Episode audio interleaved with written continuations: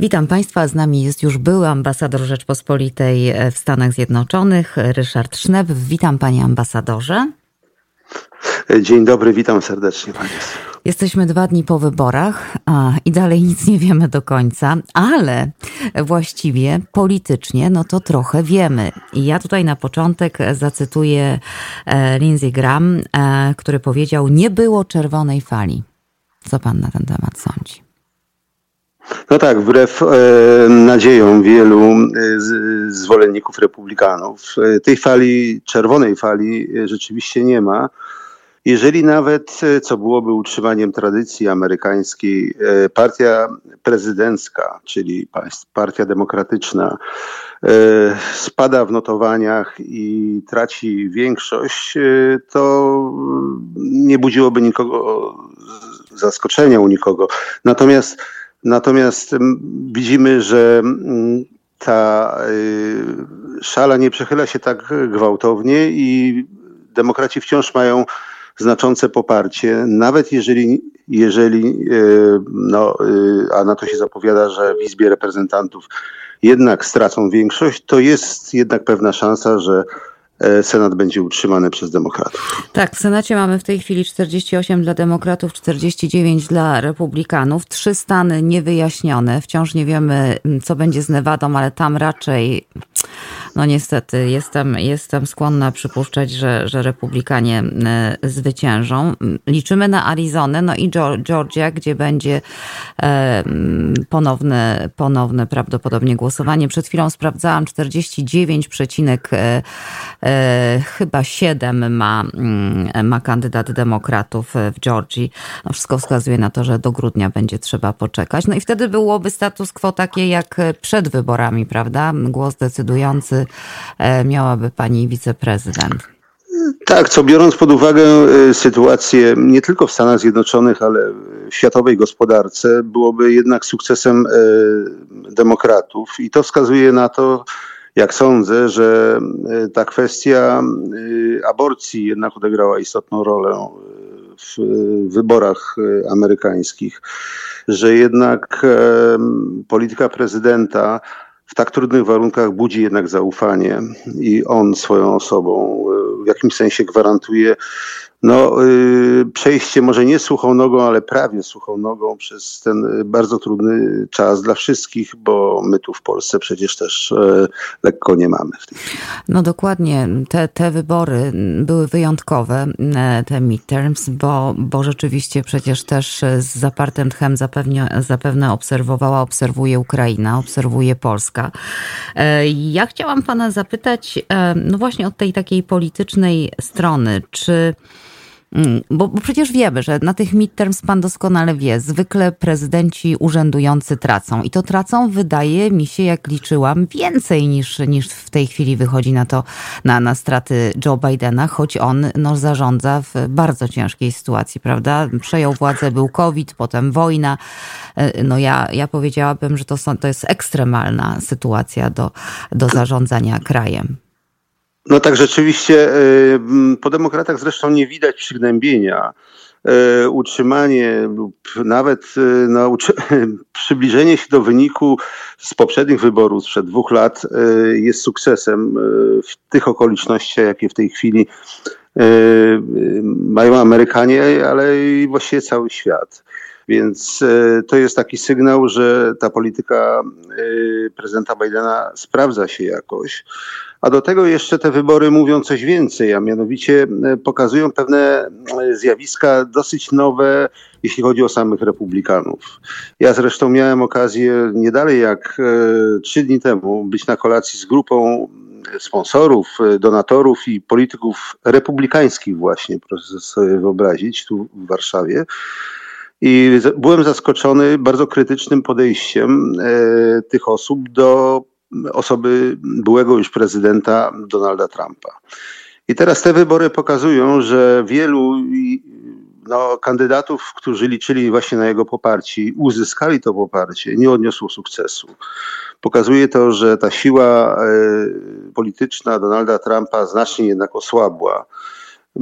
Zapewne złożyły się na to różnego, różne e, e, okoliczności. To i, i odkrycie tych e, zaangażowania w atak na, na Capitol Hill, ale też i te nowe w międzyczasie wiadomości, informacje o, o finansowych prawdopodobnie problemach firm, którymi, które są jego własnością i jego rodziny to pewnie miało wpływ na to, że wyborcy mniej ochoczo sprzyjali kandydatom radykalnym, czyli tym, których e, popierał właśnie Donald Trump. Natomiast, natomiast, i to jest bardzo ciekawe, wyrasta inny kandydat, który mm-hmm. bez wątpienia osiągnął e, znaczący sukces. Mam na myśli oczywiście gubernatora Florydy.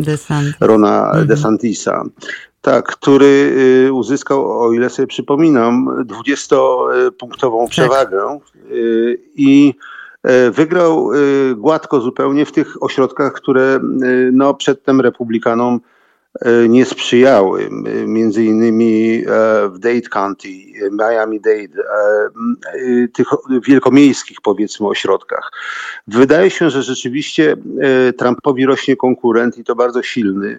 E, młodszy, e, posługujący się innym językiem. E, I oznaczać to może, że Donald Trump albo w ogóle do wyborów nie, nie przystąpi, nie zdecyduje się, a nawet jeżeli to uczyni, to że może przegrać w tych primaries, czyli wyborach mhm. wstępnych, tak jest w partii republikańskiej, bo to głosowanie na Florydzie wskazało jedną istotną rzecz, a mianowicie że e, spora część e, głosów e, tej mniejszości etnicznej, nazywanej w Stanach Zjednoczonych Hispanic albo, albo Latino, oni są skłonni głosować właśnie na, na DeSantisa, a w skali ogólnokrajowej to jest no, ponad 14% wyborców, więc możemy mówić o tym, że wyrasta konkurent dla demokratów oczywiście, ale też konkurent przede wszystkim dla, dla y, y, Donalda Trumpa.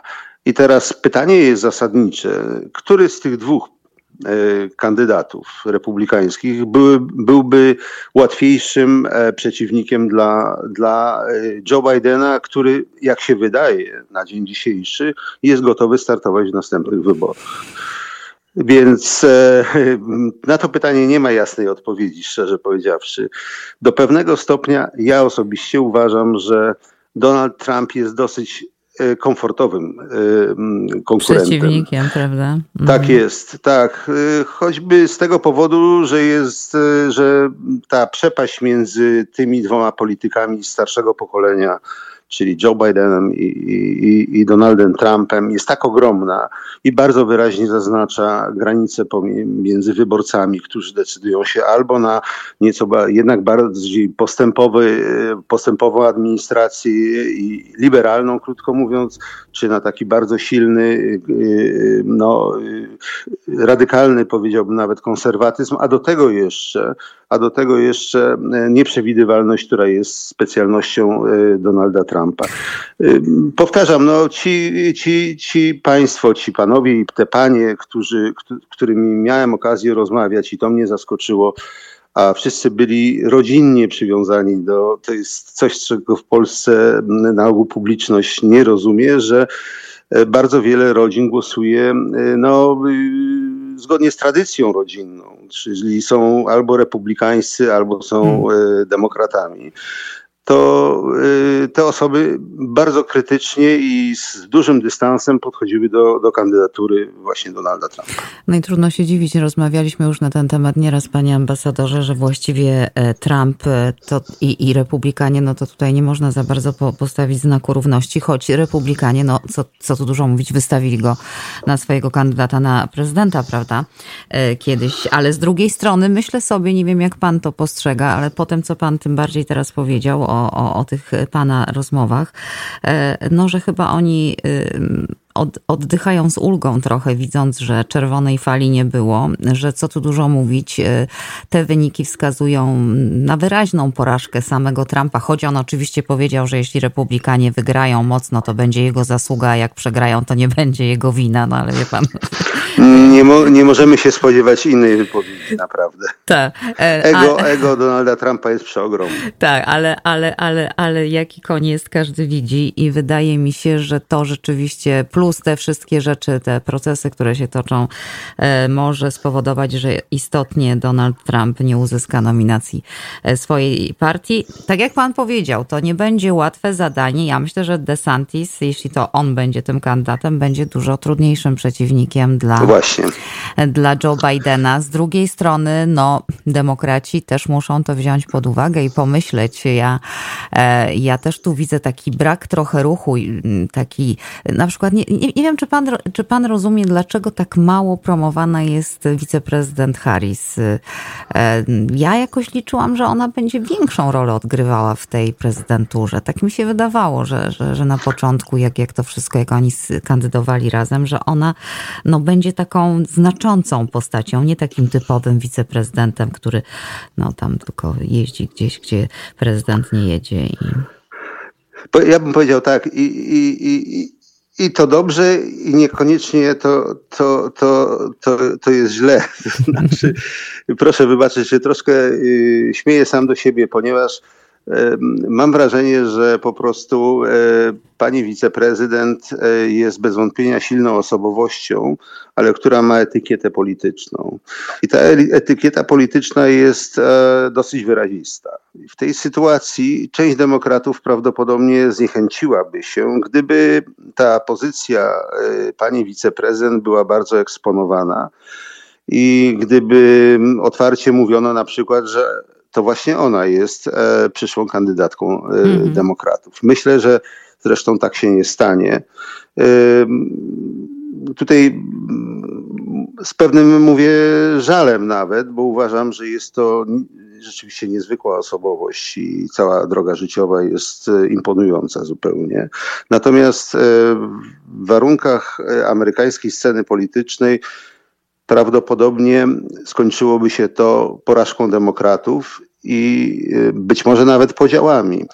Więc poszukiwanie takiego kandydata czy kandydatki, którzy jednoczyliby różne skrzydła, różne tendencje, jakie występują y, wśród demokratów, zresztą jak w każdej partii właściwie, jest y, niezwykle istotne dla osiągnięcia wspólnego sukcesu i to jest chyba najważniejsze. Tutaj w Polsce muszę powiedzieć, że włącznie ze z moimi studentami wszyscy interesują się bardzo, jaki jest stosunek e, no, obu partii do, do, do wojny w Ukrainie. I, I e, do Polski dochodziły oczywiście takie głosy, że Partia Republikańska, czy jej przedstawiciele, no, kilkakrotnie wygłaszali opinię, że ta pomoc jest tak. zbyt daleko idąca, że, że należy ograniczyć, że no America first i to zobowiązuje. Trzeba się zająć problemami Amerykanów, a nie, a nie e, wydawać jakieś ogromne pieniądze.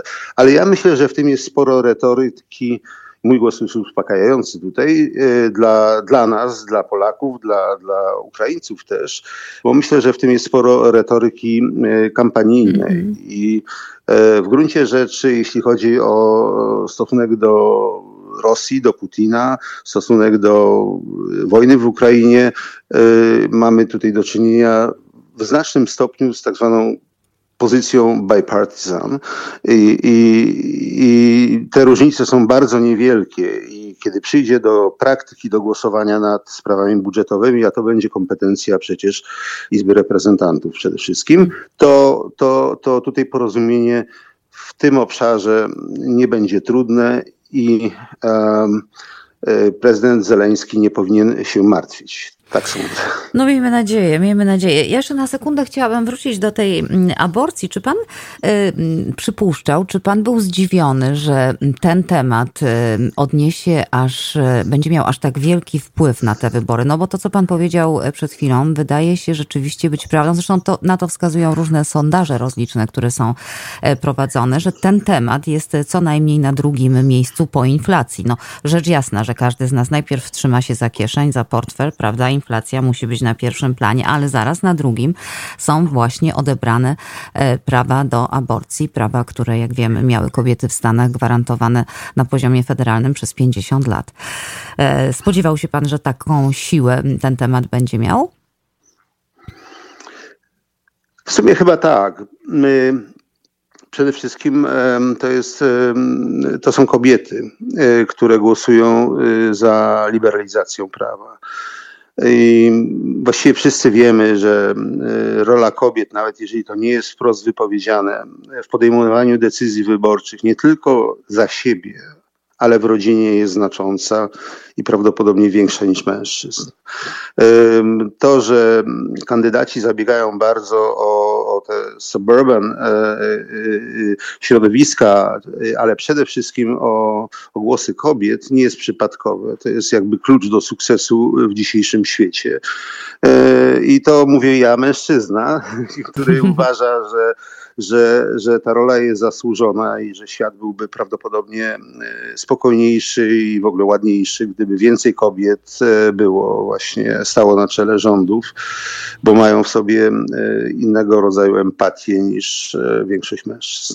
Kiedyś taki kawał był, że jakby kobiety rządziły światem, to nie byłoby wojen, nie byłoby różnych konfliktów. No może niektórzy by z sobą nie rozmawiali, no ale cóż to wobec konfliktów zbrojnych. No są z tymi wojnami, nie byłbym tego aż tak pewien.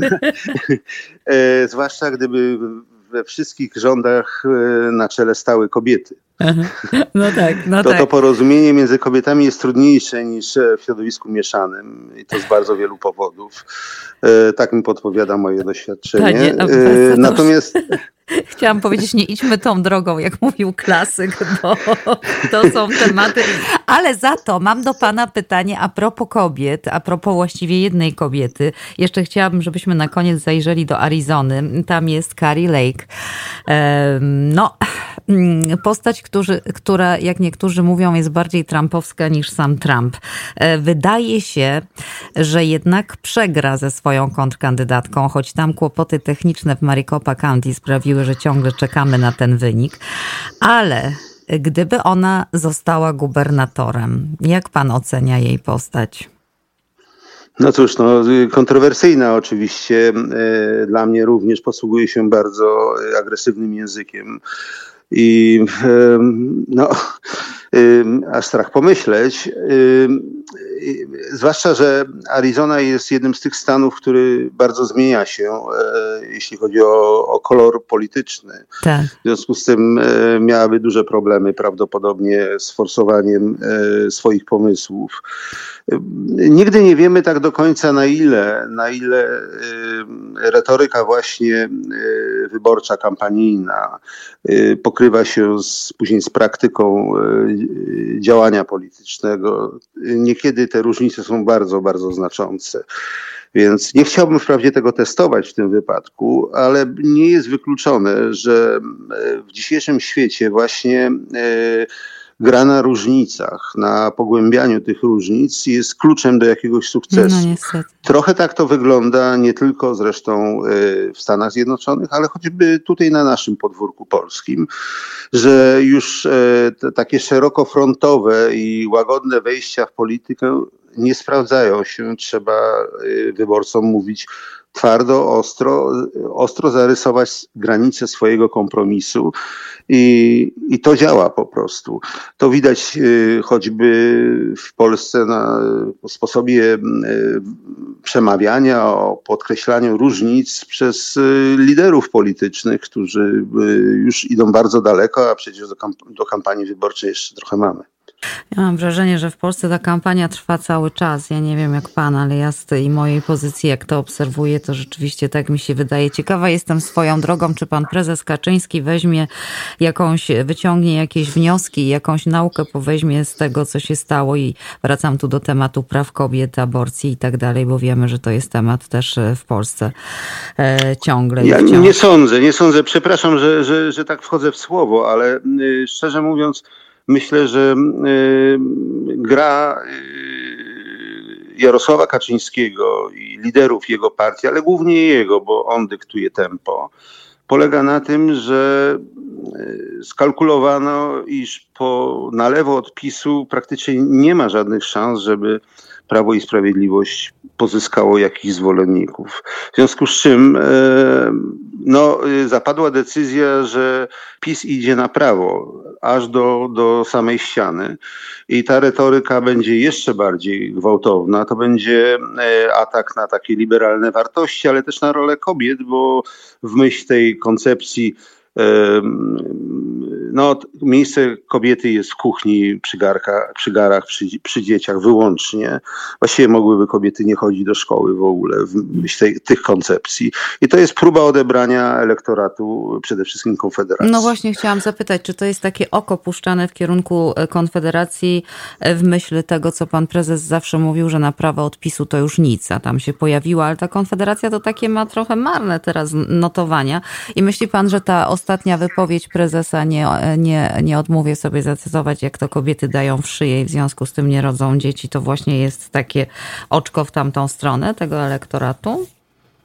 Znaczy, już sam język pokazuje, że e, Jarosław Kaczyński mówi do e, ludzi młodszych od siebie. To jest e, dosyć młody elektorat Konfederacji, ale on nie działa na zgodę z Konfederacją, bo on nie potrzebuje już jeszcze jednego kłopotliwego sojusznika, tylko działa na wyborców. Konfederacji.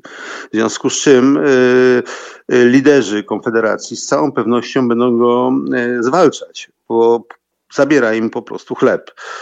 E, I widzę zresztą nawet dzisiaj po różnych wypowiedziach e, liderów Konfederacji, która jest podzielona wewnętrznie i ma swoje problemy, e, że oni obawiają się, że właśnie prezes PiSu zagarnie przynajmniej część tych młodych ludzi, którzy dojdą do wniosku, że Konfederacja nie jest wystarczająco silna, efektywna w działaniu, że dużo tam jest podziałów, tam liderzy zaczynają się kłócić, tam chodzi czasami o pieniądze, czasami chodzi o, o, o kolejność e, e, w szeregu, e, ale tych różnic jest znacznie więcej. To był taki, to, to był taki sztuczny dosyć zlepek kilku ruchów. I z tego będzie, tam będzie mm, pisłowił w oczywisty sposób, a po to, żeby to zrobić, no, y, będzie zaostrzał język nie tylko wobec y, y, kobiet, ale także w kwestii migracji, w, agresywna polityka wobec środowiska LGBT no, y, w ogóle y, wobec mniejszości mhm. narodowych też. Wszelkich różności. Generalnie każdy, kto nie jest, nie jest pisem i nie jest z PiSu i nie jest podobny do prezesa. No cóż, no, nie lubi, nie lubi różnic po prostu. Tak. PiS nie lubi, nie lubi różnorodności. Tak. tak no tak. E, panie ambasadorze, no wyjątkowo e, powiem panu dzisiaj do zobaczenia, bo niebawem wybiera się pan do Stanów Zjednoczonych, więc może uda nam się porozmawiać na żywo, a nie tylko za pomocą połączeń e, internetowo-telefonicznych. Nie wiem, czy już ten, ta podróż, jest jakiś plan zrobiony, czy już, już wiemy, gdzie będziemy się z Panem mogli dokładnie spotkać, czy to jeszcze jest w fazie ustalania, ale tak czy owak, no na pewno o tym będziemy Państwa informować, jeśli będziecie zainteresowani. Tak, bardzo się cieszę z tej podróży. Ogólny plan jest już zarysowany. Oczywiście szczegóły spotkań Y, jeszcze, jeszcze są dogrywane, ale y, między innymi z całą pewnością będę też w Nowym Jorku. No i chcemy Państwu powiedzieć, że między innymi też pan ambasador będzie się chciał spotykać z Polonią po prostu. To będą takie otwarte spotkania, nie tak jak prezes Kaczyński, że zwożą autobusy i tylko ludzie z przepustką. Także jak Państwo będą zainteresowani, proszę śledzić naszą stronę, nasz fanpage na Facebooku. Będziemy o tych spotkaniach oczywiście informować. Panie ambasadorze, dziękuję serdecznie za rozmowę, jak zawsze. Ja dziękuję i do zobaczenia w takim Do zobaczenia. Ryszard Sznep, były ambasador Polski w Stanach Zjednoczonych, był Państwa i moim gościem. A ja przypominam Państwu, że nasze programy na żywo, programy naszego radia zostały tymczasowo zawieszone. Zbieramy środki po to, by reaktywować nasz program, by do Państwa wrócić. Tymczasem spotykamy się na różnych platformach podcastowych, między innymi na Spotify. Bardzo prosimy Państwa, aby subskrybować nasze Radio USA na Spotify. To jest e, darmowa usługa, nic nie kosztuje, a pozwoli Państwu na e, uzyskiwanie powiadomień, kiedy coś nowego, tak jak na przykład e, ta rozmowa z panem ambasadorem pojawia się e, na, mm, na naszym Spotify. Nasze radio USA wystarczy wpisać, subskrybować i jeśli państwo będą tak uprzejmi, e, proszę również wejść w trzy kropeczki i dać nam rating, bo to też jest bardzo istotne. Dziękuję jeszcze raz za uwagę i do usłyszenia. Aleksandra Paliga-Kapsa.